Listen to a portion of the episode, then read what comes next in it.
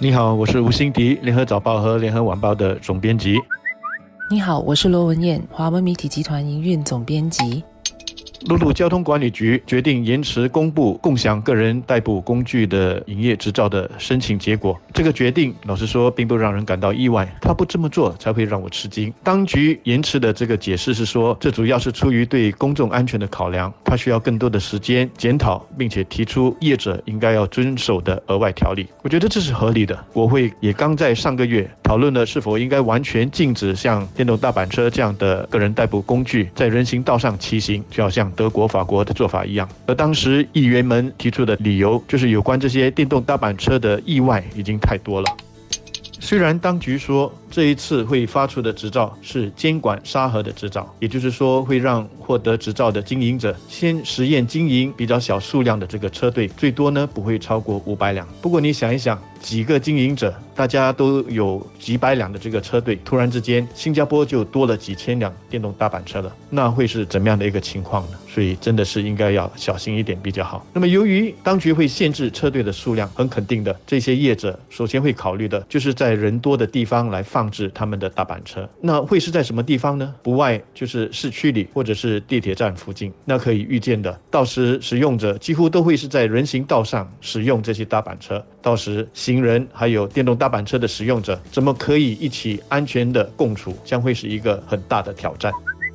新加坡的国家小，人口稠密，适合推行实验性的共享脚踏车或者其他共享代步工具的实验性计划。因为是实验性，所以那个概念就是要从小规模先推行，从中找出弊端，然后不断的改善和完善整个计划。陆路交通管理局相信是汲取了之前推行共享脚踏车计划的经验。我国从二零一七年初推出了共享脚踏车计划，在之后的两年内，一共有三个。业者在本地提供共享脚踏车的服务，在高峰期，本地一度有十万辆共享脚踏车。我相信，其实听众都还记得，共享脚踏车计划在登陆本地的不到半年内就已经怨声载道了。它在给民众带来便利的同时，却也似乎像是一个照妖镜，发现到人们胡乱停放，或者甚至是有把脚踏车丢进水沟等自私行为浮出台面，让一些新加坡人的丑陋行为无所遁形，更为其他的用户带来不便。所以，因为有这样的问题，路交局就规定脚踏车必须停放在指定的黄格内，动用电子围栏和 QR 码等技术，确保使用者遵守，否则会没收脚踏车。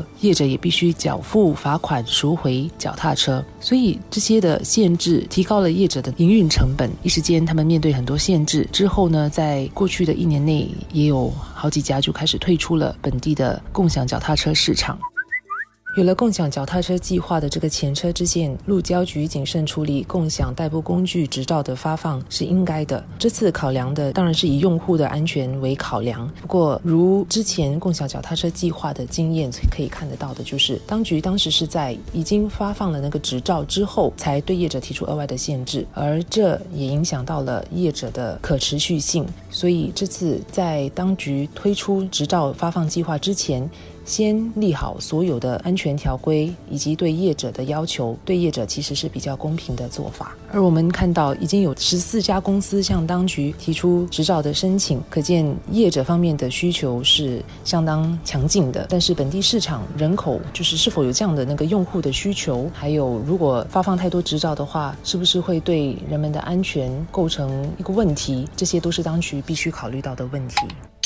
当局在还没有周全的对策之前，先不要发放执照，我觉得那是合理而且是负责任的做法。我的个人建议呢，是当局在发放执照的时候，首先应该规定业者应该把这些让公众共享的电动大板车的时速限制在十公里，因为这些电动大板车基本上都会是在人多的地方骑行，他们不需要也不应该让时速超过十公里。那么只要当局规定下来，业者只要在大板车的引擎上调一调，加一个限速的装置就可以了。第二个建议呢，是当局应该先在一些地方试点推行，而不是全岛性的推行。我自己呢住在碧山一带，最近就看到住家附近正在加紧的铺设跟行人道并行的脚踏车道。据我所知，碧山、红帽桥还有几个特定的族区都有这样的计划。当局应该先在这些已经有了健全的基础设施的市镇试点推行这个电动大板车的共享计划，看看到时实际推行之后的效果如何，从中吸取经验。最后呢，我曾经建议过，强制规定购买或者是使用电动踏板车的人先去上课，知道怎么使用它，而且当局也可以在这个课程里面灌输他们正确的安全意识。虽然在执行上有它的挑战，不过我觉得这个建议还是值得当局去深入探讨的。但是现在有了共享计划了之后，情况就会变得更加复杂了。要怎么确保那些要租用电动踏板车的人也要先上过课呢？执行上还真是不容易。但是如果你不有所规定，那么那些第一次使用的人很可能就不会变成我们行人道上的移动计时炸弹，随时都会可能造成意外的发生。在这个问题上，当局一方面肯定是需要向业者方面着手，就是在发放执照的时候，考虑到共享个人代步工具的整体数量，同时确保代步工具本身的那个安全性，也限制它能够在人行道上穿行的那个时速。另外一方面，也可能可以考虑到业者是否有买足够的保险。另一方面呢，我觉得也应该是从用户方面着手。我同意辛迪所说的，应该加强使用者对安全的那个意识。总之，有了共享脚踏车计划的这个经验之后，我认为当局这一次呢，应该要更加的谨慎和小心才是，千万不要操之过急，宁可保守一点，各方方面面的问题都考虑了才去推行。